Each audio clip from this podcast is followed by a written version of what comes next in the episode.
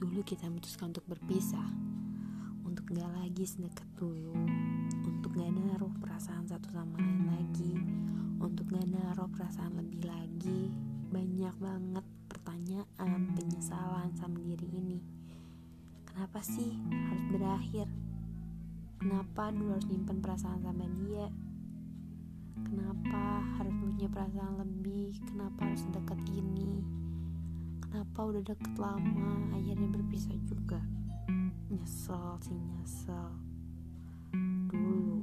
Tapi Saat sekarang dipikir-pikir lagi Perpisahan ini ada hikmahnya juga.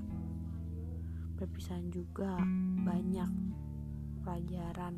Masa lalu memberikan kita pelajaran memang. Seperti tentang bagaimana cara kita mengikhlaskan saat awal-awal perpisahan tentang kamu yang dulu selalu memberi pelajaran hidup dan tentang bagaimana satu sama lain harus sabar. Ah banyaklah pelajaran dari masa lalu tuh. Nah itulah di balik perpisahan menyedihkan memang tapi banyak makna di baliknya